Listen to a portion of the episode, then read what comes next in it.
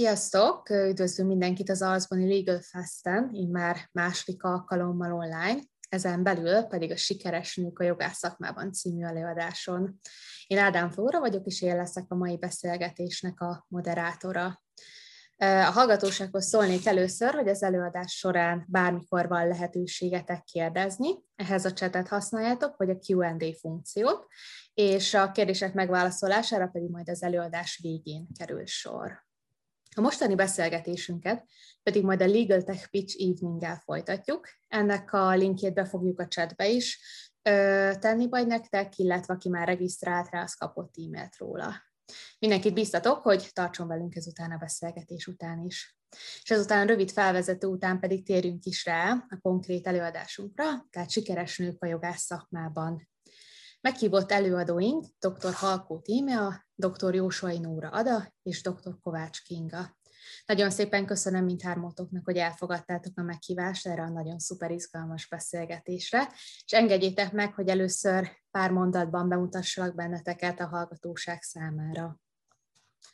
Dr. Halkó Tíme a jogtanácsos, a Richter Gedeon Enyerti jogi és nemzetközi operációs igazgatója jogi diplomáját az eltén, MBA fokozatát a Corvinuson szerezte. Az International Association of Young Lawyers egészségügyi jogi bizottságának az alelnöke. Dr. Jósvai Nóra Ada, jogász, európai jogi és biztosítási szakjogász, a Unica biztosító jogi osztályának vezetője. Több mint tíz éve dolgozik a vállalati jogi szférában, korábban Londonban is szerzett tapasztalatot dr. Kovács Kinga jogtanácsos, versenyjogi szakjogász, közgazdász, a Samsung jogi és compliance igazgatója. Korábban a Philip Morris jogi osztályán dolgozott, 2015 óta vezeti a Samsung budapesti jogi és compliance részlegét. Előadásunk témája ugye a sikeres nők a jogász szakmában, és eh, ahogy a honlapon is olvashattátok, egy 2019-es kutatás szerint Magyarországon már az ügyvédirodákban dolgozók 44%-a nő, ezzel szemben a partnerek csak 28%-a a nő, 28% a partnerek között a nők aránya. Mi az oka annak, hogy az irodákban már közel egyenlő a nemek aránya, míg a vezetők között pedig még mindig nagyobb százalékban található férfi, több kihívás jelente nőként érvényesülni a jogász szakmában, vagy pedig ez csak egy ügyvédirodákban jellemző tendencia, és más jogászi hivatásokban más tendencia figyelhető meg. Ez hasonló kérdésekre keresünk majd a mai előadásban a válaszokat. Tíma, Nóra Kinga, még egyszer köszönöm, hogy itt vagytok, és engedjétek meg, hogy egy felvezető kérdéssel kezdjem a kicsit folytatnám a bemutatkozásotokat, és az ennek kérdésem hozzátok, hogy Anno miért léptetek a, a jogi pályára, mi vezetett titeket a jogi egyetem felé, és amikor ti jártatok az egyetemre, milyen volt a, a nemek aránya a hallgatók között? És akkor Tímea, kezdhetnénk akkor veled a válaszadást. Jó, köszönöm szépen, Flóra, és köszönöm a meghívást. Nagy örömmel vagyok itt ma. Sajnálatos módon nem láthatunk arcokat, de, de, de reméljük, hogy majd ez változik hamarosan. Én amikor ezt a kérdést felteszik nekem, nehéz rá egyértelmű választ adnom, mert ha bár harmadik generációs jogász vagyok így a családban, de soha nem irányítottak szüleim ebbe, ebbe az irányba. Én nagyon sokáig nem tudtam eldönteni, hogy orvos vagy jogász legyek-e, és ez egyébként meghatározta az egész jövőbeni pályafutásomat, irányválasztásomat, mégpedig azért, mert ha bár felvettek az orvos egyetemre is, de végül úgy döntöttem, hogy, hogy a jogon fogok tovább tanulni, viszont ez a fajta beállítottságom, ez a fajta érdeklődési köröm, hogy, hogy valahogy mégiscsak az egészség ügyhöz közel szeretnék majd, azt támogatva szeretnék majd dolgozni, ez ugye meghatározta azt, hogy, hogy elég hamar eldöntöttem, hogy hogy gyógyszeripar felé szeretnék fordulni. Ez pedig magával hozta azt is, hogy, hogy vállalati jogászként képzeltem el már harmadéves koromban a jövőmet egyébként. Úgyhogy, úgyhogy nekem ez egy ilyen érdekes egybeesés volt, illetve tényleg egy a jövőmet abszolút meghatározó dilemma, amit ugye 18 évesen az ember azért nehezen él meg. És uh, amikor te jártál egyetemre, akkor a nemek arányára mi volt jellemző? Hát, nagyjából kiegyenlített volt. Köszönöm szépen. Nóra, hozzád fordulok én ezzel a kérdéssel. Először is köszönöm szépen én is a meghívást, nagyon nagy megtiszteltetés, hogy itt lehetek. Ami az én múltamat illeti, én már ilyen gyerekkorom óta azt éreztem, hogy valami igazság érzetnek kell, igazságérzet volt velem, és mindenkiért, aki nem tudott kiállni a maga igazáért, ilyen anyatigrisként küzdöttem, és igazából ez, a, ez alapozta meg a jövőmet, hogy már gyerekkoromban próbáltam segítséget nyújtani annak, aki nem tud magának esetleg presztíst kierőszakolni, vagy esetleg olyan igazságtalanság éri, amelyet nem tud ugye, a saját érdekeit érvényesíteni. Így nekem nem volt kérdés a jogi pálya, és a humán elkötelezettségem is nagyon hamar kiderült, rendkívül szerettem az irodalmat és a nyelvtant, rengeteget olvastam, így, így választottam már gimnáziumot is, ahol kiemelt humán területre tudtam menni, és, a, és latinból is érettségiztem. Úgyhogy nekem ez egy gyerekkori álmom, hogy jogászként dolgozhatok. Igaz, kezdetben az ügyvédi pálya hozott pontosan ezért a, a belső igazságérzetért és, védelemért, amit a korábban említettem, hogy ki tudjak állni olyanokért, akik nem tudják magukat megvédeni, de későbbiekben rájöttem, hogy jogi, vállalati jogászként ugyanezt tudom érvényesíteni, tudom a kollégáimat, a társterületeket, illetve a biztosítót is képviselni bizonyos helyzetekben, illetve pontosan a kollektivitás az, ami inkább vonzott itt a vállalati jogász területre, és most már tíz éve vállalati jogászként dolgozom. Az egyetemet tekintve abszolút fele-fele volt a férfiak-nők aránya, és azt gondolom, hogy azóta több másodiplomás képzésen is részt vettem, ez folyamatosan az a tapasztalatom, hogy, hogy egyenlített a nemek aránya. Köszönöm szépen. Kinga? Sziasztok! Én is nagyon szépen szeretném megköszönni a meghívást. Hatalmas megtiszteltetés, hogy itt lehetek. Abszolút meglepő volt számomra, mert sosem apostrofáltam magam úgy mond, sikeres nőként, úgyhogy, úgyhogy nagyon, nagyon örülök, hogy itt lehetek köztetek a mai napon. Hogy miért mentem a jogi pályára? Hát ennek két nagyon egyszerű oka van. Az egyik, mert belső építés szerettem volna lenni, de sem rajzolni nem tudok, sem pedig a matematikához nem értek, úgyhogy ez így viszonylag hamar kiesett a rostán. Másodszorban pedig Nórához hasonlóan nálam is már elég hamar kirajzolódott, hogy remekül érvényesítem mind a saját, mind mások érdekeit, úgyhogy, úgyhogy ez így eléggé adta magát, hogy a humán beállítottságom és ez az érdekérvényesítő szerepkör, ami körülbelül óvodáskoromban kezdett kirajzolódni, az, az elég egyértelműen a jogi pálya irányába terelt, és én is először az ügyvédi pályával kokettáltam, olyannyira, hogy én ügyvédjelöltként is kezdtem egyébként a pályafutásomat még Pécset, mert egyébként pécsi jogász vagyok, ott szereztem a diplomámat, sőt annyira hű voltam az alma materhez, hogy aztán a közgazdasági tanulmányaimat is ott folytattam és ott kezdtem egy kis ügyvédirodában, ahol egyébként egy hölgy volt a felettesem, és a mai napig nagyon hálás vagyok neki, mert ő alapozta meg a, a teljes szakmai hátteremet, ami aztán lehetőséget adott arra, hogy nemzetközi céges környezetben folytassam a pályafutásomat. Nagyon hamar éreztem azt egyébként az ügyvédiroda után, hogy nagyon szeretnék cégekkel foglalkozni, sok céges ügyfelünk volt, és olyan izgalmasnak hangzott az, hogy jogtanácsos, és hogy vajon az mi lehet, mennyivel lehet más, mint az ügyvéd, és nagyon vonzott a gazdaság is, mert akkor is gondolkodtam azon, hogy a, hogy a közgázt el kéne kezdeni, és aztán viszonylag szerintem ez nagyjából egy időben is történt, ahogy céges jogász lettem, úgy kezdtem el a, a közgazdasági tanulmányaimat is, és valahogy úgy érzem, hogy, hogy a, a céges jogász lét az, amiben én igazán kiteljesedhetek, és ahol ötvözhetem a jogi és a gazdasági ismereteimet és a nemek arányára gondolva az egyetemen, nálunk talán egy icipicivel többen voltak a, a hölgyek a hallgatók között, mint az urak, de, de nem sokkal, tehát még csak azt se tudnám mondani, hogy 60-40, tehát lehet, hogy még annál is kevesebb, szóval nagyjából kiegyenlített volt az arány. Köszönöm a válaszotokat. És ha már így eljutottunk oda, hogy hát hogy is kerültetek igazából a mostani munkahelyetekre, illetve a mostani pályátokra, az lenne a kérdésem, hogy nagyon sokat hallunk arról, meg látjuk filmekben akár, hogy milyen egy ügyvédjelölt ügyvéd élete.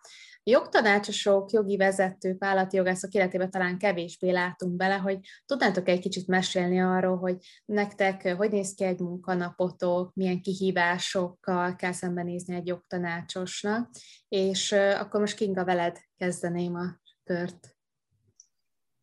Köszönöm szépen. Hát nem tudom, hogy a, a az én mindennapjaim vajon tipikus jogtanácsosi mindennapok el, mert azért színezi azt hiszem az én helyzetemet az, hogy egy koreai vállalatnál dolgozom, egy keleti kultúrájú környezetben, ami nem feltétlenül átlagos, és, és sokban eltérhet mondjuk a, az amerikai vagy német hátterű cégektől, vagy akár a magyar hátterű cégektől, annak minden szépségével egyébként. Szóval én úgy tudnám leírni egy napomat, hogy minden nap előre szeretek csinálni egy tudó listát, tehát hogy mi, mik az adott napra a feladataim, én ezt előző este szoktam elkészíteni, és általában úgy néz ki egy napon, hogy bemegyek, kezdeném az első elemet, és már is keresztül húzzák.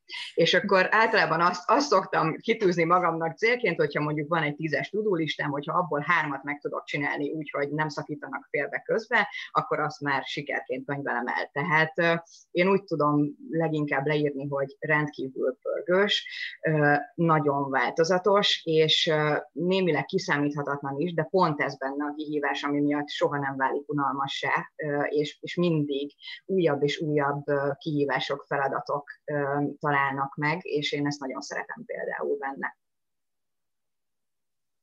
Köszönöm szépen. Nóra? Bár én egy osztrák hátterű cégnél dolgozom, ahol rendkívül fontos a szabályozottság, és én magam is szabálykövetőnek tartom magam, is szeretem, hogyha minden napom úgy indul, hogy előző este elterveztem, csak hogy csatlakozzak Kinga, Kinga felvetésére, nekem is mindig felülírja az élet ezeket a terveket, ahogy beérek, illetve most a pandémia előtt itt arról is tudtunk dolgozni, már meetingek többször egyszerre kapok ugyanazon időpontban is megbeszélésekre meghívót, ilyenkor menedzselni kell, hogy engem ki fog tudni helyettesíteni, és ki, ki tudok úgy elküldeni, hogy méltóképpen tudja azt az irányvonalat képviselni, ami információ egyébként az én rendelkezésemre, nem feltétlenül a kollégám rendelkezésére, úgyhogy ezáltal nagyon sok kollégámat kihívás elé is állítom. Minden esetre ami most jelen esetben nagy kihívás, az az állandó meetingek, ugye online, online meetingek vannak, és az érdemi munkára jóval kevesebb idő jut, illetve az érdemi munka inkább a meetingeket követően, tehát este út után kezdődik, aminek következtében a magánélet és a, és a munka egyensúlya néha meg tud, meg tud bomlani. Minden esetre azt gondolom, hogy már látjuk a végét ennek a világjárványos helyzetnek, és talán visszatérve az irodába picit le fog a folyamat, de mind a kettő egy nagyon élvezhető és nagyon változatos, nincs két egyforma feladat, és azt gondolom, hogy a vállalati jogászlétben pontosan ez a jó, hogy tudunk a közvetlen kollégáknak is, meg a társadaleteknek is állandó szolgáltatást, támogatást nyújtani. Nyilván ez lesz a hátulütője is, hogy néha már ez a szolgáltatás általános feladat megoldása is fajulhat, tehát egy, jogász, egy vezető jogásznak azt kell szem előtt tartani, hogy elsősorban jogi kérdésekkel forduljanak hozzánk, természetesen bármi amiben szívesen segítünk. Úgyhogy reflektálva a Kinga által felvetettekre, igen, nekünk is sokszor az élet felülírja ezeket az előre, előre, előre eltervezett dolgokat, nyilván a határidőket tartanunk kell, tehát ezt mindig szem előtt tartva dolgozunk, de rendkívül változatos és, és nagyon érdekes feladatkörökkel, főleg itt a biztosítási jogon, meg a kártérítési jogon tudunk mi biztosítós jogászok szembesülni, úgyhogy soha nincs két egyforma nap a mi vállalatunknál sem. Köszönöm szépen. Tímea? Hát Kinga és Nóra már lelőtték itt a nagy poént, úgyhogy, úgyhogy csak ismételni tudom őket, hogy nincs olyan, hogy átlagos nap. Én, én uh-huh. to lisztet már nem csinálok, éppen ezért. Tehát ha már a kihívásokról beszélünk, éppen ebből kifolyólag az egyik legnagyobb kihívás tényleg az, hogy rugalmas rugalmas maradjon az embert, ugyan adaptálódni az éppen az aznapi helyzethez, az aznapi üzlethez, hiszen a jog egy támogató funkció. Tehát aki úgy dönt, hogy, hogy a vállalathoz csatlakozik, az tudja azt, hogy a jogot az üzletet támogatja. Nyilván ennek is rengeteg kihívása van, ugye mikor kell, lehet nemet mondani az üzletnek, most itt akár compliance szempontból, akár egy, egy kereskedelmi jogi szempontból, versenyjogi szempontból, tehát rengeteg aspektusa van annak, hogy az üzlet és a jog napi szinten hogy, hogy kapcsolódik Tehát, hogyha két napi kihívást kellene említeni, akkor mindenképpen ez lenne az, hogy, hogy nincsen átlagos nap, rugalmasnak kell lenni, és az üzletet kell tudni támogatni. Úgyhogy nem is ragoznám tovább a szót, mert tényleg csak ismételni tudom Kingát és Nóra. Köszönöm. A következő kérdésem az lenne, hogy eddigi pályafutásotok során mennyire találkoztatok női vezetőkkel, jellemzően így a vállalati jogtanácsosi szférában, ti mennyire találkoztatok, és változott-e esetleg a, a női vezetők megítélése, mióta ti a pályán vagytok, saját magatok mit tapasztaltok, hogy hogyan fordulnak felétek, mint női vezetők felé szakmailag.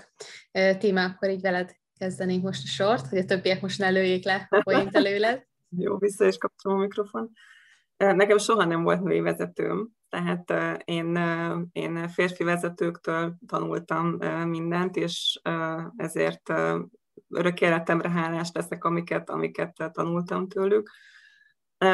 Az, hogy engem hogy látnak női vezetőként, nyilván ez, ez, ez picit mindig egy ilyen misztérium, hiszen én látom magamat, meg én elképzelem magamat valahogy, de, de nem biztos, hogy, hogy ez, a, ez a valóság, de, de igyekszem arra törekedni, hogy így az önismeret, amit egyébként így ez az egyik tanácsom, amit szeretnék a pályakezdőknek egy ilyen elvihető üzenetként átadni, hogy, hogy a megfelelő önismeret nagyon fontos. Szóval visszatérve a kérdésre, nem volt női főnököm, és, és nehezen tudok arra válaszolni, hogy, hogy változtak-e az elvárások a női vezetők szemben. Nyilván nagyon felgyorsult a világ, tehát én ugye 15 éve kezdtem jogi előadóként még akkor, hát egészen más volt minden, mint manapság, tehát egy iszonyatos felgyorsulás látható a, a világban, és ugyanakkor, de például Richter szinten nagyon magas a női vezetők aránya. Most itt százalékot nem feltétlenül szeretnék mondani, de, de tényleg kiemelkedően magas.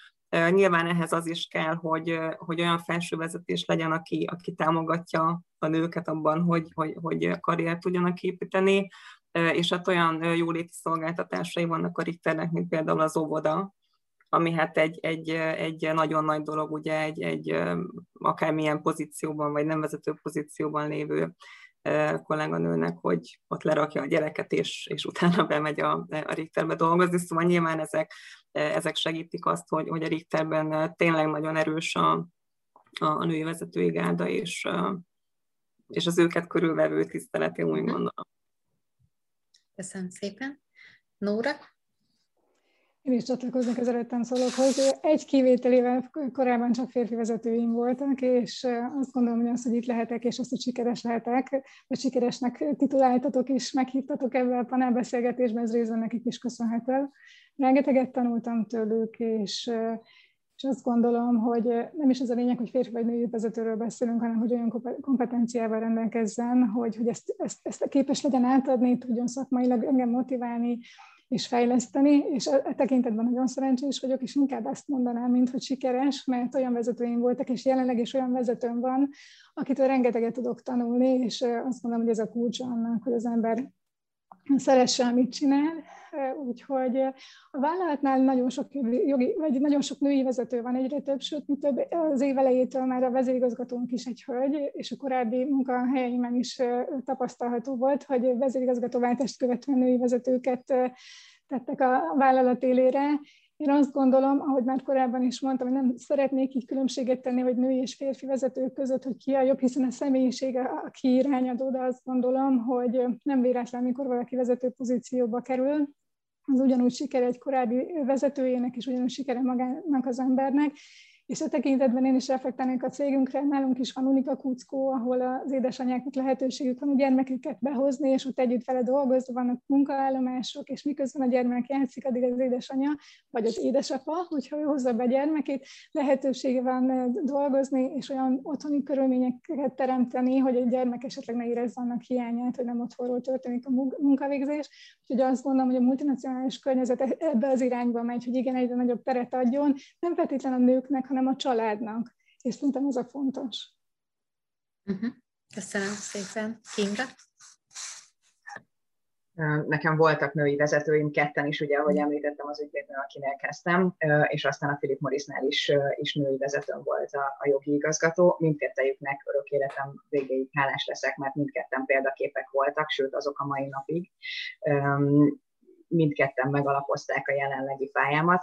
Amúgy egyébként, amióta a Samsungnál vagyok, azóta férfi vezetőim vannak, ráadásul koreai férfi vezetőim, tehát van köztünk sok szempontból különbség, nézőpontbeli eltérések, ugyanakkor nekik is nagyon hálás vagyok, mert rengeteget tanulok tőlük nap mint nap. Viszont szintén rácsatlakoznék arra, amit Nóra mondott, hogy nálunk is alakul a női vezetők aránya, tehát egyre több női vezető van. Én amikor csatlakoztam a céghez, akkor ketten voltunk. Most már legalább nem, nem tudnék konkrét számot mondani, mert nagyon el kellene kezdenem számolni, amivel nem szeretném húzni az időt, de, de legalább tizen vagyunk, ami közép- és felső vezetőket foglal magában, ami szerintem egy szuper arány, durván 25-ből, úgyhogy, úgyhogy sokan női vezető, olyannyira, hogy nálunk is a vezérigazgatónk tavalytól egy hölgy, és egyébként a Philip Morrisnál is, amikor eljöttem, akkor egy hölgy volt a vezérigazgató. Szóval azt gondolom, hogy, hogy, hogy manapság már talán nincs annyira jelentősége annak, hogy valaki nő vagy férfi, hanem annak van jelentősége, hogy milyenek az ő vezetői képességei és hogy ő alkalmas-e vezetőnek, vagy nem az. Szóval én azt gondolom, hogy nem azon múlik, hogy, hogy sikeres lesz-e valaki, hogy milyen nemű, hanem hogy, hogy milyen tulajdonságokkal, képességekkel, agilitással, alázattal rendelkezik. Ez egy nagyon jó zárszó volt, mert Nórának a szavaiból is azt vettem ki, hogy tényleg így, hogy női vagy férfi vezető valaki, ez, ez már nem is akkora, vagy nem is akkora nagy különbség eleve. És hogy említetted Kinga a vezetői képességeket, és érdekel, hogy a ti tapasztalataitok alapján milyen egy, egy jó vezető, változott-e az, hogy milyen legyen egy vezető az elmúlt időszakban, inkább halad egy, akár egy mentorálás felé, vagy, vagy inkább aláfelé rendeltség és utasítási viszony maradt. Tehát, hogy érdekelne, hogy hogyan tapasztaljátok így a jó vezetői képességeket, meg, meg hogy milyen a jó vezető, és akkor Kinga így visszacsatolnék hozzád. Hú, hát ez nem egy könnyű kérdés egyébként. Milyen a jó vezető? Hát karizmatikus. Én erre ezt tudnám mondani. A, a, szerintem a legeslegjobb vezetők azok, akik karizmatikusak. Azzal, hogy a karizma az tipikusan az, amit nem lehet tanulni. Ugyanakkor azt gondolom, hogy tanulás útján is nagyon jó vezetővé válhat az, akinek van erre hajlandósága. Szerintem a legfontosabb egyébként az alázat, meg a nyitottság és, és én abszolút úgy gondolom, hogy leáldozott az utasítás típusú mikromanagement jellegű vezetésnek, legalábbis én nem gondolom, hogy működik.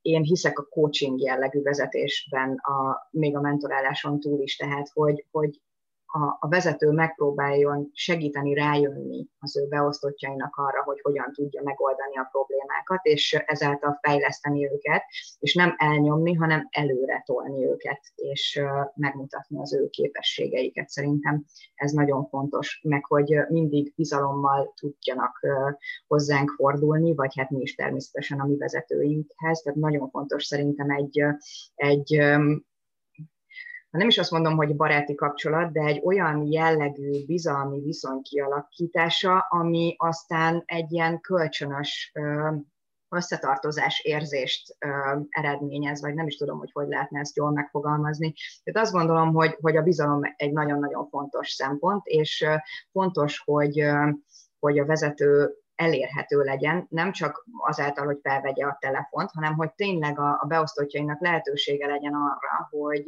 hogy vele akár problémákról ugye beszéljen, akár legyen az magánjellegű, hogyha mondjuk valamilyen feladatot azért nem tud megoldani, mert valamilyen magánjellegű ö, problémával, feladattal ö, szembesül, akkor hogyan tudják ezt együtt ö, megoldani, felülkerekedni rajta. Tehát én abszolút egy ilyen coaching típusú modellben hiszek.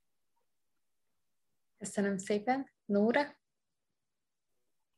Én is csatlakoznék Kingához, szinte minden olyan jelzőt elmondott, amit én is akartam kiemelni, mondjuk amit már korábban én magam is említettem, az a szakmai példakép szerintem az elengedhetetlen egy jó vezetőnek, hogy, hogy tudja ezáltal is szakmailag motiválni a kollégáit. Fontos, hogy az erősségekre építsen, és hogyha gyengeséget lát, akkor azt fejleszen, és mindenképpen én is ezt a coaching jellegű fejlesztést tartom nagyon fontosnak, inkább, mint ezt az alá, aláfelé rendeltséget. A bizalmi légkör szintén elengedhetetlen, azt gondolom, hogy, hogy ugyanúgy a sebezhetőséget maga a vezető is megmutatja, mint a beosztottja, de egy bizalmi légkörben lehet fejlődni. Itt vannak olyan vezetők, akiknél a bizalom rögtön megvan, és azt el lehet veszíteni, van, akinél pedig ki kell érdemelni. Ezt meg kell tanulni, hogy ki milyen típusú vezető, de én azt gondolom, hogy ott úgy lehet teljesíteni, ahol, ahol a bizalom kölcsönös, főleg egy ilyen világban, amikor járványhelyzet van, és nagyon sokan otthonról dolgozunk, bízni kell egymásban, hogy mindenki végzi a feladatát, és mindenki határidőre ezt teljesíti is és ami nagyon fontos, és én célkitűzésemnek tartom, az az elkötelezettség, a munkavállalói elkötelezettség, hogy szeressenek a kollégák a csoportban dolgozni, a jogon is, meg magánál a vállalatnál is, mert azt gondolom, hogy a vállalat mindent elkövet annak érdekében, hogy a munkavállalói elégedettek legyenek. Rendszeresen meg is kérdezzük a munkavállalóinkat, hogy, hogy milyen, hogy érzik magukat a vállalatnál. Kíváncsiak vagyunk, hogy mivel tudnánk fejleszteni az elégedettségüket, megtartani őket, hogy a fluktuációt gátoljuk, és én azt gondolom, hogy ezek mellett még változatlanul én is csatlakozok Ingához, az alázatot tartanám nagyon fontosnak, hogy, hogy ugyanúgy egy jó vezetőnek is alázatosnak kell lennie, és elsősorban szakmája és a munkája iránt. Köszönöm szépen. Tímia? Köszönöm. Talán pont az előző kérdésre hangzott el, hogy hogy a hatékony vezető, vagy kiből lesz hatékony vezető, ez teljesen nem semleges.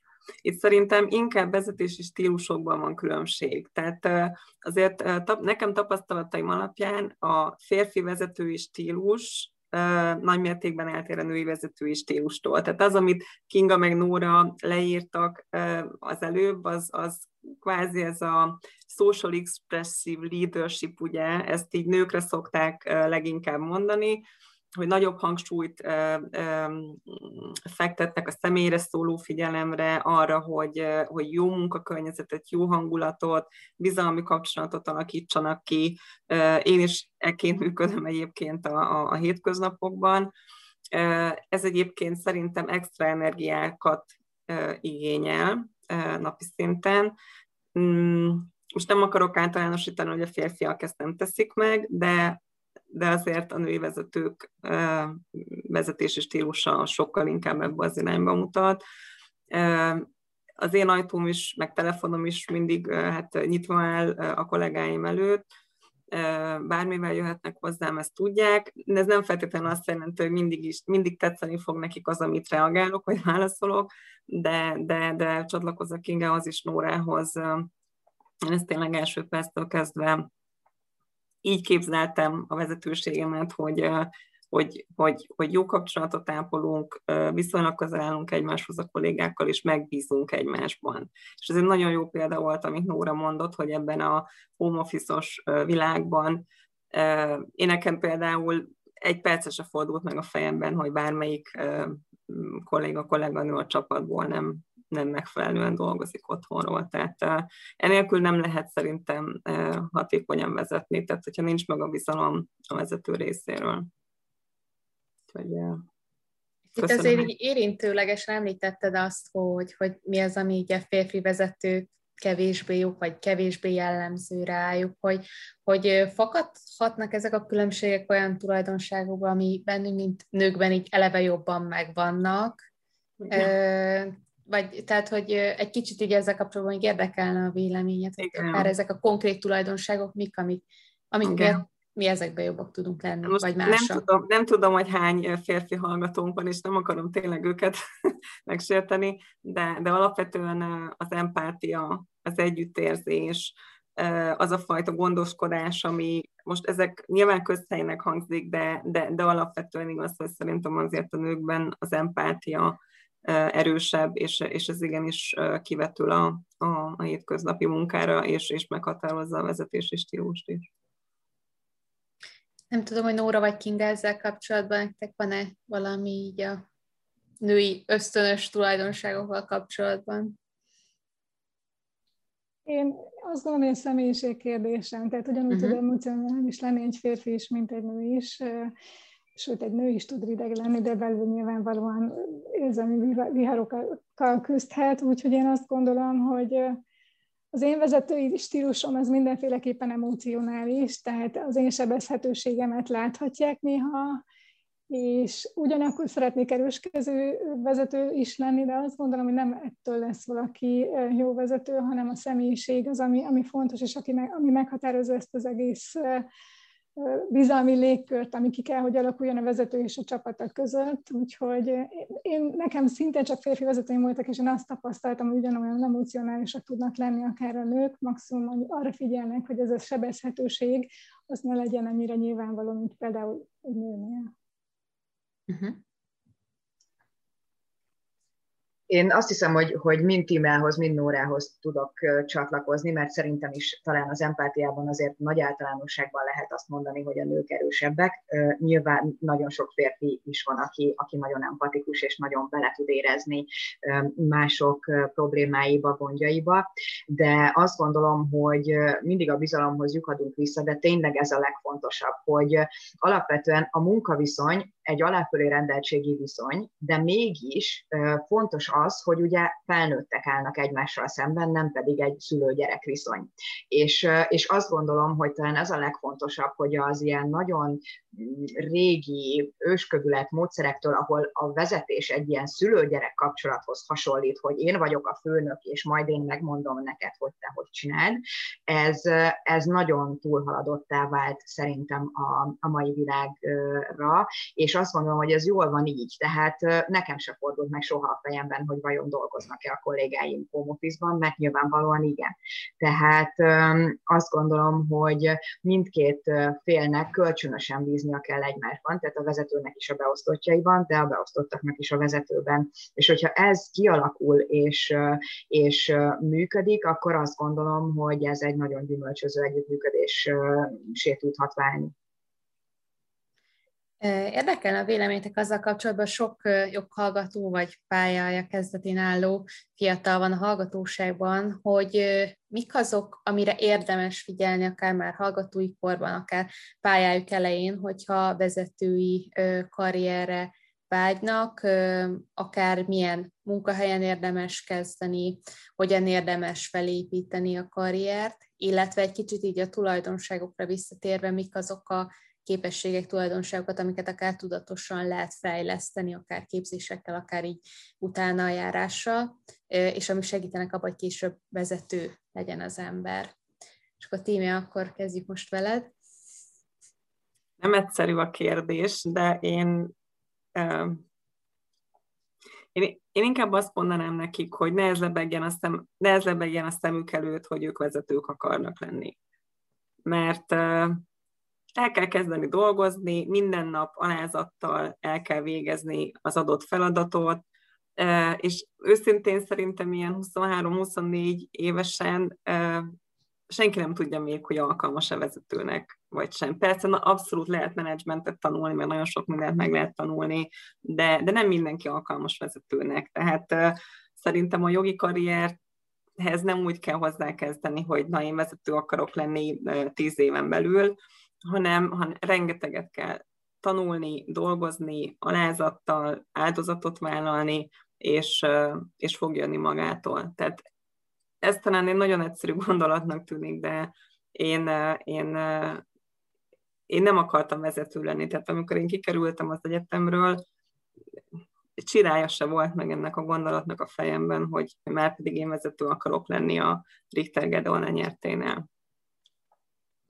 Úgyhogy, úgyhogy én, én nyilván a saját életutam tapasztalatom alapján uh-huh. tudom ezt mondani.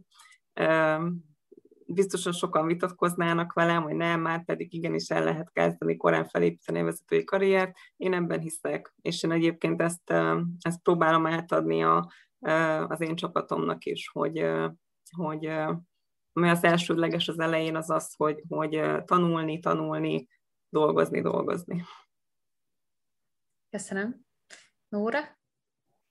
Ehhez csatlakozni és a tanulást, a kitartó szorgalmat tudnám megemlíteni, meg a türelmet. Tehát nagyon fontos, hogy türelemmel kell szerintem ehhez a szakmához fordulni, már csak azért is, mert három év kell ahhoz, hogy az ember ugye azt, az, azt a tapasztalatot megszerezze, illetve azt a gyakorlati időt, hogy tudjon menni szakvizsgáig. Úgyhogy én mindenképpen azt üzenném, hogy szakvizsgáig minél többet tanuljanak, minél több gyakorlatra tegyenek szert, mert, mert ez fogja segíteni az életüket, nem csak a szakvizsgában, hanem a jövőben, és, és az alázat, de ez már többször is elhangzott szerintem mindenkinél, hogy ez nagyon fontos, hogy az első három évben rendkívül nagy alázat, de nem a vezető felé, hanem a szakma felé, hogy minél többet tudjon az ember tanulni, minél több lehetőséget keressen annak, hogy fejlődhessen, hiszen az egy dolog, hogy az emberekben van ambíció, de kell, hogy legyen mellé társulva kompetencia. Tehát nagyon fontos, hogy én szerintem, ha mindannyiunkat megkérdezni, senki nem azt szeretett volna vezető lenni. Ami fontos volt, legalábbis személy szerint nekem az az, hogy amit csinálok, azt jól csináljam. Nagyon szeretem, amit csinálok, és nagyon szerettem volna támasztani lenni ugyanúgy a vezetőmnek, mint a csapatomnak. És azt gondolom, hogy ez a legfontosabb, hiszen nem válhat mindenkiből vezető. Az a fontos, hogy szeresd, amit csinálsz, törekedj arra, hogy jól csináld, és aztán az élet úgyis magával hozza azt, hogyha valakiben látja valaki azt a potenciált, és a csillagok úgy állnak, hiszen a szerencse is elengedhetetlen, nem csak egy szakvizsgán vagy egy vizsgán, hanem az életben is, hogy az ember egy olyan közegbe kerüljön, ahol lehetősége van vezetővé válni, akkor ezek mind adottak lesznek. De ne ezt tartsuk szem előtt, hogy vezetők szeretnénk lenni, hanem azt, hogy hogyan tudunk minél többet tanulni, hogy minél, több, minél jobb jogászok legyünk. Köszönöm. Kinga? Abszolút csatlakozni tudok Timelhoz és Nórához, ezért nem is ismételném el, amit ők mondtak, bár tényleg mindenben osztom a véleményüket, és talán azért az alázatot mégiscsak el is, elismétlem meg azt, hogy nagyon sokat kell tanulni, és nagyon sokat kell dolgozni, és rengeteg áldozattal jár. Tehát ez nem hullik szerintem nagyjából senkinek az ölébe. Viszont, viszont Nórára csatlakoznék a szerencsés csillagzat tekintetében, hogy szerintem ami nagyon fontos, hogy merjük megragadni a lehetőséget, és itt a saját karrierutamra, hogyha egy kicsit visszacsatolok, akkor nekem a, a jogi osztály vezetése az gyakorlatilag egy lépcső kihagyásával történt, tehát én jogtanácsos egy percig sem voltam ami, ami rendkívül nagy lépés volt jogi előadóból vezető jogtanácsossá válni, gyakorlatilag uh, overnight, tehát uh, egy egyik pillanatról a másikra. Nagyon-nagyon nagy kihívás volt, iszonyatosan nehéz volt. Az első három hónapomban nem volt olyan nap, hogy ne akartam volna felmondani. Egy se. Nem volt olyan nap, hogy 12 óránál kevesebbet dolgoztam volna, beleértve a hétvégéket, egy se és valahogy mégis úgy éreztem, hogy, hogy nem adhatom fel, és, és valamiért ez az én utam, és ennek most már öt és fél éve, úgyhogy azt hiszem, hogy nem baj, hogy nem adtam fel, és nagyon-nagyon szeretem, amit csinálok, és amúgy a cégemet is, tehát én mindenkit arra bátorítok, hogy ne féljen a keleti kultúrájú cégektől, mert rendkívül sokat lehet tőlük tanulni. Köszönöm szépen. Érkezett már két kérdés is, ami így gyermekvállalással kapcsolatos.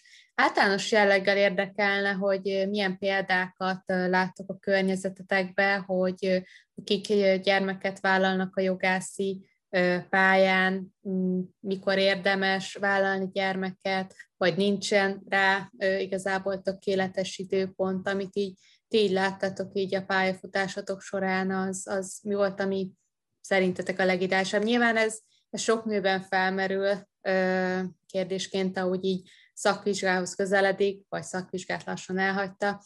Mm, ti mit láttok, akármit gondoltak így általánosságban? Akkor Kinga, kezdjük veled. Hát ez egy nagyon nehéz kérdés szerintem, és nagyon mélyen nem is szeretnék belemenni, mert azt hiszem, hogy szétfeszítené a, a rendelkezésünkre álló kereteket. De azt gondolom, hogy egyáltalán nem lehetetlen vezetés mellett családot alapítani. Én mindkét női vezetőmön azt láttam, hogy ezt probléma nélkül megoldják egyébként. Egyikük az idő alatt adott életet két gyermeknek is, ameddig én, én ott voltam, és rendkívül jól csinálta, nagyon példaértékű volt, ahogyan összetudta egyeztetni a, a munkáját a magánéletével, és egyébként én abszolút azt látom a környezetemben, hogy, hogy akarni kell, és akkor, akkor mindent lehet. Tehát nekem egyébként az a filozófiám, hogy az embernek arra van ideje, amire akarja, hogy legyen. Tehát, hogyha valaki vágyik családra, és egyben karrierre, ezek nem egymást kizáró tényezők. Köszönöm szépen. Igazából nem csak vezetőkre gondoltam, hanem így általánosságban a jogi pályán, Ja, hát arra... természetesen összeegyeztethető a jogászi hivatással a család. Én azt gondolom, rengeteg, rengeteg ügyvéd barátnőm van, aki édesanyja, rengetegen a közigazgatásból, ugyanúgy az ügyészségről is, tehát a, vállalati világot meg már ugye el is mondtam. Szóval én azt gondolom, hogy, hogy abszolút összeegyeztethető a, a jogászi hivatással a, a család és az anyaság. Köszönöm. Nóra? Törekednék arra, hogy ne ismételjek másokat, de ugyanezt tudom csak is csatlakozni a Kingának a gondolatmenetére, hogy igen, összeegyezthető. Én azt gondolom, hogy nem csak a jogász szakmában, hanem most ebbe az irányba megy a világ. Én nagyon sok biztosító vezérigazgatója hölgy, több gyerekes családanya is meg tudják oldani, hogy egy vállalatot irányítsanak. Ugyanígy azt gondolom, a jogi vezetők is meg tudják oldani. Az, hogy ez mikor időszerű, ezt mindig az ember érzi úgy is, hogy ha az ideális partnert megtalálta, akkor nem érdemes gondolkodni. Úgyhogy én azt gondolom, gondolom, hogy pont reflektálva az előző kérdés, ne az lebegjen a szemünk előtt, hogy vezetővé szeretnénk válni, hanem azt is szeressük azt, amit csinálunk. Ha a gyermekvállalásnak van ott az ideje, akkor a gyermekvállalási kell, hogy legyen ez szerep, ha pedig az ember tanulni szeretne, és, és jobban elsajátítani a szakmáját, akkor annak van itt az ideje, de igazából egyik vonza a másikat, a, a, egyik vonza a másikat a másik után, hiszen azt gondolom, hogy kisgyermek is nagyon sokat lehet tanulni és dolgozni, és, és fordítva is. Kisgyermekkel lehet otthon felkészülni, felkészülni a szakvizsgára. Én azt gondolom, hogy nem kell, hogy ez választási őket, mert közben nézem, hogy az interneten megszakadt-e vagy sem, mert az attól izgultam, hogy, hogy meg fog szakadni, de mindent lehet szerintem csak akarni kell, meg lehet oldani. Köszönöm. Tímia?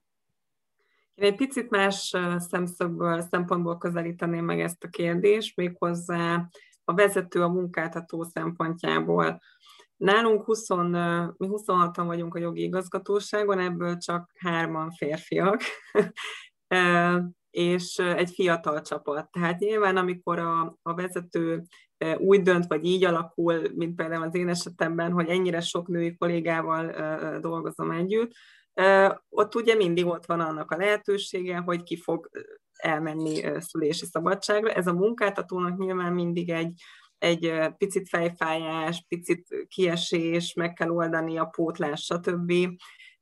Ugyanakkor eddig minden egyes esetben megoldottuk, megoldotta, megoldjuk, és azt szeretném üzenni a hölgy kollégáknak, hogy, hogy ettől egyáltalán ne féljenek, hogy, hogy a gyereket vállalnak, akkor utána nem lesz hova visszamenniük, vagy, vagy, vagy óriási kiesés. Tehát ezzel, ezzel csak ezt szerettem volna, erre szerettem volna rávilágítani, hogyha megtalálják a megfelelő munkahelyet, akkor, akkor, akkor lesz hova visszamenniük, és, és folytatniuk a, a karrierjüket az anyaság után. Köszönöm szépen. Érkezett még olyan kérdés, hogy van szakjogászi végzettségetek, illetve akár második diploma. Hogyan látjátok ez, mennyire ad többet hozzá az embernek a karrierjéhez? Van-e esetleg erre ideális időpont, amikor ezeket a pluszképzéseket érdemes elvégezni? És akkor Tímea, most kezdjük veled. Jó, köszönöm. Én kereskedelmi szakjogázit csináltam az eltén, gyakorlatilag egy évvel azután, hogy elkezdtem dolgozni. A fő motivációm az az volt, hogy ne esek ki a tanulásból a szakvizsga, szakvizsgára készülés előtt. Ez nekem bevált, tehát egyébként én tudom javasolni azt, hogy így a, az alatt a három év alatt valamit, valamit csináljanak. És én, én ezt követően, hát akkor már középvezető voltam, amikor ugye a Corvinuson csináltam az MBA-t, nagyon-nagyon tudom javasolni minden jogász kollégának azt, hogy valamilyen gazdasági irányú képzést valahol a karrierje folyamán iktasson be, főleg, hogyha akkor is, hogyha ügyvédirodánál dolgozik, de akkor is, hogyha vállalatnál, mert a, a legal mindset mellett mindenképpen nagyon fontos a business mindset. Tehát anélkül szerintem nem lehet sikeres jogi jogtanácsosnak, jogi vezetőnek lenni, hogyha, hogyha nem értjük az üzletet, és nem tudjuk támogatni az üzletet. Úgyhogy, úgyhogy én ezt, ezt mindenképpen tudom javasolni a kollégáknak, kolléganőknek, hogy valami pici más, picit más irányú képzést is merjenek bevállalni. Angolul. Igen, az, az fontos, hogy igen. idegen nyelven? Igen, igen, szerintem nagyon. Igen.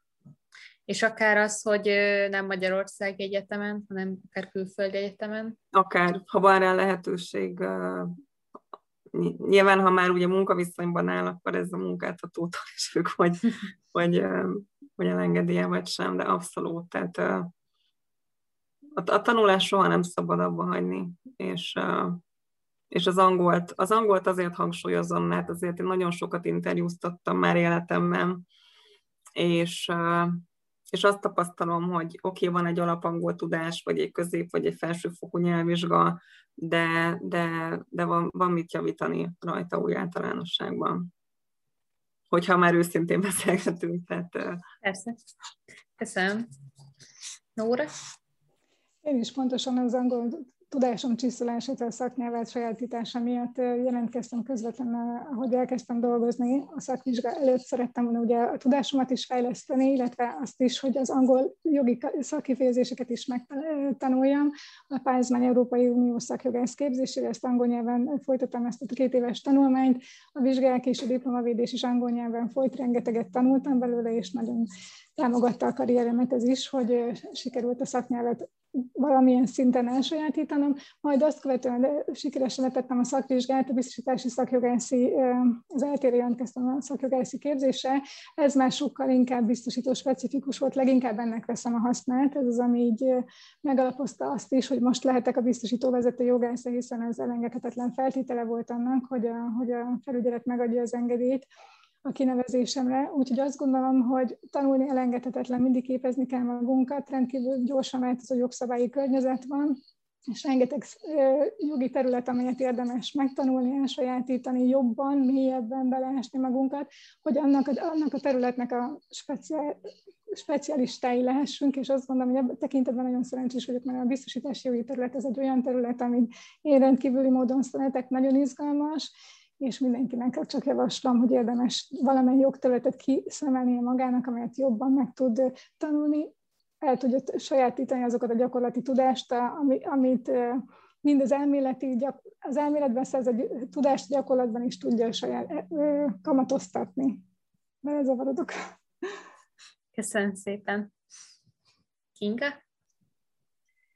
Hát nagyon örülök, hogy, hogy a kolléganők már itt felhozták az angolt, mert én is fel akartam hozni ezt mindenképpen, mint egy kiemelkedően fontos dolgot a céges világban. Én azt gondolom, hogy egy nagyon magas szintű angol tudás nélkül lehetetlen a céges világban jogászként előre menni, de nem akarok olyan távlatokba menni, hogy vezetői szintig, hanem már jogtanácsossá is nehéz megfelelő angol tudás nélkül válni, én azt gondolom.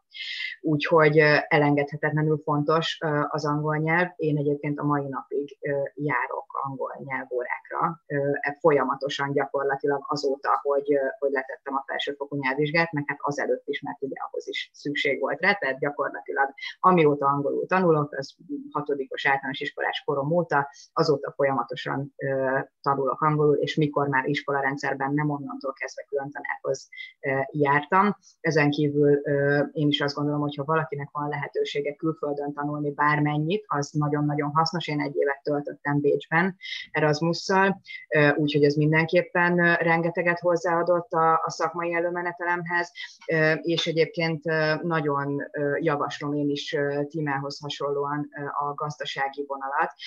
Nekem rengeteget segített a, a közgazdaság tudományi karon megszerzett gazdálkodás és menedzsment diploma, nem is annyira diploma, mint inkább az ismeret, amit ott magamével tehettem illetve napi szinten használom a versenyjogi szakjogász képzésen tanultakat, tehát hogyha valaki a versenyszférába szeretne menni, és ott szeretne magának karriert kiépíteni, vagy ott képzeli el a jövőjét, akkor azt gondolom, hogy a versenyjog az egy olyan terület, ami tulajdonképpen bármelyik piacon nélkülözhetetlen, legyen szó itt tényleg akármilyen piacról, de még az állami szektorban is azt gondolom, hogy sok helyen szükség van rá, és ugye az egyetemi képzésben nem kap ez még akkora hangsúlyt, legalábbis amikor én jártam egyetemre, akkor még egyetlen nem tanították, hanem csak ilyen fakultatív tárgyként lehetett felvenni, és én nagyon bánom, hogy nem vettem föl egyébként. Tehát, hogyha vannak esetleg közöttünk joghallgatók, akik még fel tudják venni ezt a, a tárgyat, akkor nagyon javaslom,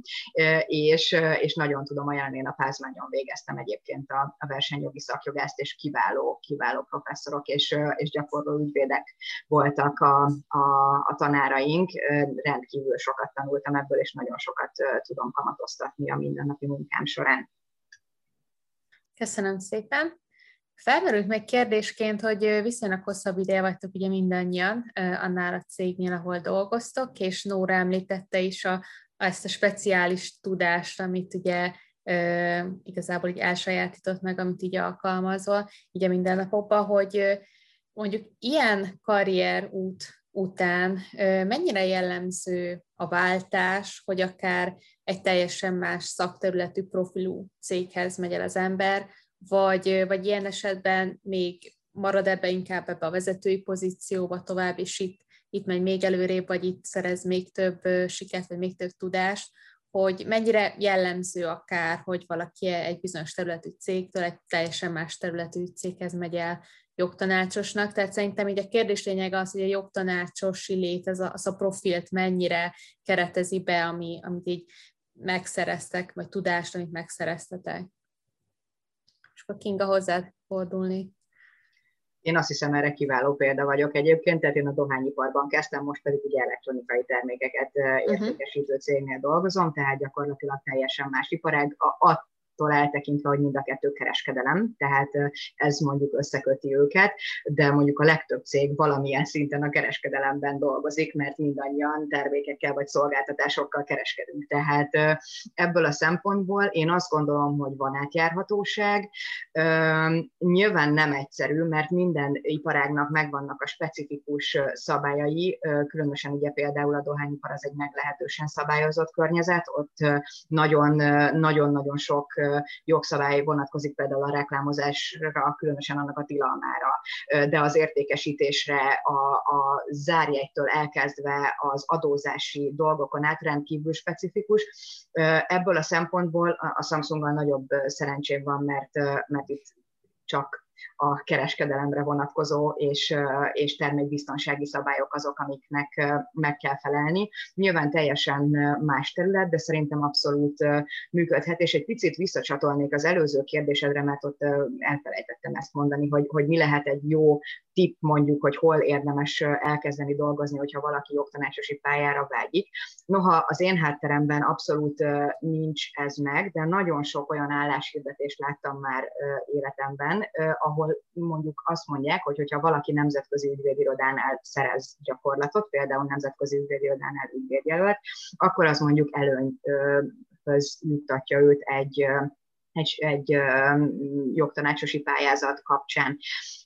Ezt azért is gondolom így egyébként, annak ellenére, hogy, hogy itt vagyok élő példaként, hogy meg lehet csinálni enélkül is, de azt gondolom, hogy, hogy annyi pluszt ad egy nemzetközi ügyvédirodás múlt pontosan az angol miatt, ami egyébként, hogyha valakinek nincs arra lehetősége, hogy akár külföldön tanuljon, akár mondjuk külföldön végezzen szakjogász képzést, vagy bármilyen egyéb másoddiplomás képzést, akkor viszont azt gondolom, hogy ezt remekül pótolja, vagy kiváltja egy, egy nemzetközi ügyvédirodás tapasztalat. Köszönöm szépen. Nóra? Én is azt gondolom, hogy van átjárhatóság itt, megint visszacsatolnánk ahhoz, hogy rengeteget kell tanulni, tehát nyilván, ha egy másik jogterületre megy az ember dolgozni, akkor újra kezdheti a tanulást, és rengeteg gyakorlati tapasztalat szerzését. Én személy szerint a biztosítási joggal foglalkozom 8 éve, és még mindig úgy érzem, hogy rengeteg olyan területe van, amit még tanulnom kell, amit még nem ismerek, amit még szeretnék elsajátítani. Nyilván itt a kártérítési jogi vonzata is rendkívül izgalmas, Úgyhogy én ezért is ragadtam, és jelenleg most már a harmadik biztosítónál dolgozom, ahol azt érzem, hogy, hogy a lehetőségek tárháza minden nap is minden nap tudok tanulni, úgyhogy így nem is vágynék másik területre már, mert azt érzem, hogy ez az elmúlt nyolc év, amit belefektettem a, tudásomba, a szakmai gyakorlatomba, azt itt tudom, ebben a közegben tudom rendkívül kamatoztatni, és még mindig van rengeteg minden, amit tanulni szeretnék, így azt gondolom, hogy lehet váltani, csak át kell gondolni, hogy az ember szereti ezt a jogterületet, amit csinál, vagy szeretne esetleg még másban kipróbálni magát. Én személy szerint nagyon szeretem, és, és még úgy érzem, hogy rengeteget kell tanulnom. Nagyon köszönöm. Tímel? Nem is nem lehetetlen. én, én magam ugye már 15 éve dolgozom a gyógyszeriparban, foglalkozom gyógyszerjoggal, és hát ugye kevés nagyon szabályozottabb terület van, mint a, mint a gyógyszeripar, most akár a gyártás, akár a, a versenyjogi része, akár a promóció, tehát tényleg nagyon széles a spektrum. Én szerintem, hogyha valaki nem szereti azt a jogterületet, amiben elkezdett dolgozni, akkor az nem fogja 6-8 meg 15 évig csinálni. Tehát nyilván 15 év után, 8-10 év után már azért, az, azért nehéz váltani. Tehát az, az gyakorlatilag előről kell kezdeni mindent. Uh-huh. Úgyhogy, úgyhogy éppen ezért én, én, én azt mhm. mondom a fiataloknak, hogy hogyha nem szeretik azt, amit csinálnak, azt a jogterületet, amit mondjuk elsőként választottak, akkor, akkor minél hamarabb változtassanak ezen, mert később azért már nehezem. Szerintem. Köszönöm szépen. Időnknek a végéhez értünk, úgyhogy Tímea, Nóra és Kinga, nagyon-nagyon szépen köszönöm, hogy elfogadtátok a meghívást erre a izgalmas beszélgetés, és nagyon szépen köszönjük a sok értékes és tartalmas gondolatot, amit megosztottatok velem is a hallgatósággal, és hát nagyon remélem, hogy, hogy tényleg így a többiek is ennyire sok értékes gondolatot át tudtak venni, mint amennyit én. Úgyhogy nagyon-nagyon köszönöm, hogy részt vettetek, és Köszönöm szépen a hallgatóságnak is a részvételt, és biztatlak, hogy maradjatok velünk a Legal Festen, és vegyetek részt a többi eseményünkön is. Rengeteg érdekes programmal várunk titeket. Úgyhogy nagyon szépen köszönöm nektek, és további kellemes délutánt kívánok. Nagyon szépen köszönjük, és sok sikert a hallgatóknak. Köszönjük a lehetőséget nagyon köszönjük, és a legjobbakat az összes hallgatónknak, és kitartást a, a karrierükhöz, mert arra szükség lesz. Én pedig mindenki nevében köszönöm. Sziasztok! Sziasztok! Köszönjük szépen, sziasztok!